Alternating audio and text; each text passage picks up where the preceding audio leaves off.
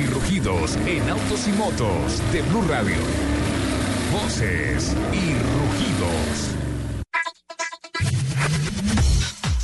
Bosch anunció la creación de un nuevo pedal inteligente para el acelerador que está en fase de desarrollo. El pedal envía una suave vibración al pie del conductor cuando el vehículo excede el límite de velocidad o se aproxima a una curva peligrosa a una velocidad demasiado alta. También está diseñado para reducir significativamente el consumo de combustible, hasta un 7%. El fabricante no ha especificado una fecha de lanzamiento.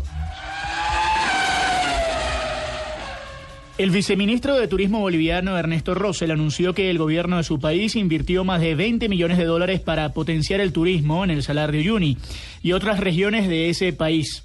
Con el paso del Dakar que le ha mostrado al mundo esa maravilla natural, se incrementó el número de turistas nacionales y extranjeros. Según datos del Ministerio de Cultura y Turismo, el paso del Rally Dakar en el 2015 captó 458.375 turistas y generó 100 millones de dólares por diferentes actividades en otras regiones del país. Muy bien, Lupi. El fantasma de los motores escondidos en la bicicleta se convirtió en realidad al quedar en evidencia el primer caso de fraude tecnológico en el ciclismo que se descubrió en el Mundial de Ciclocross.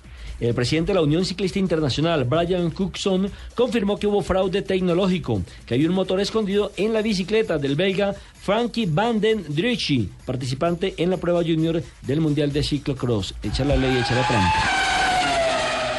Los europeos afectados por el escándalo de la manipulación de motores diésel del consorcio alemán Volkswagen son susceptibles de ser indemnizados como lo serán los de Estados Unidos. Michael Hosfeld, uno de los abogados que lleva las demandas colectivas impulsadas desde Norteamérica, considera que en Europa las compensaciones a los usuarios deben ser similares. Hosfeld comentó a la prensa europea que haremos cuanto sea posible por lograr una solución global para todos los afectados.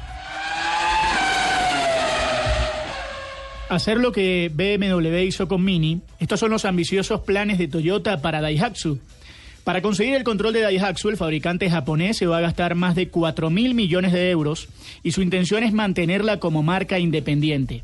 Toyota ha anunciado que va a comprar el 100% de las acciones de Daihatsu y hasta ahora ella es propietaria del 51%, pero ha decidido pagar más de 3.200 millones de dólares por el 49% restante y así convertirse en propietaria única. Perfecto,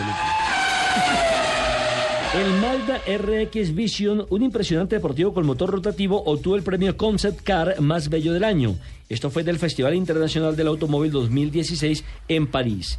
Y Kubo Maeva, director internacional de diseño de la compañía, reclamó el premio junto a Kevin Rice, director de diseño europeo de Mazda, Julien Montoussaint, su homólogo en Mazda Norteamérica, y Nirito Aiwa, director o diseñador mejor de Mazda, que nombrecitos. Los invitamos a que sigan con la programación de Autos en Moto aquí en Blue Radio.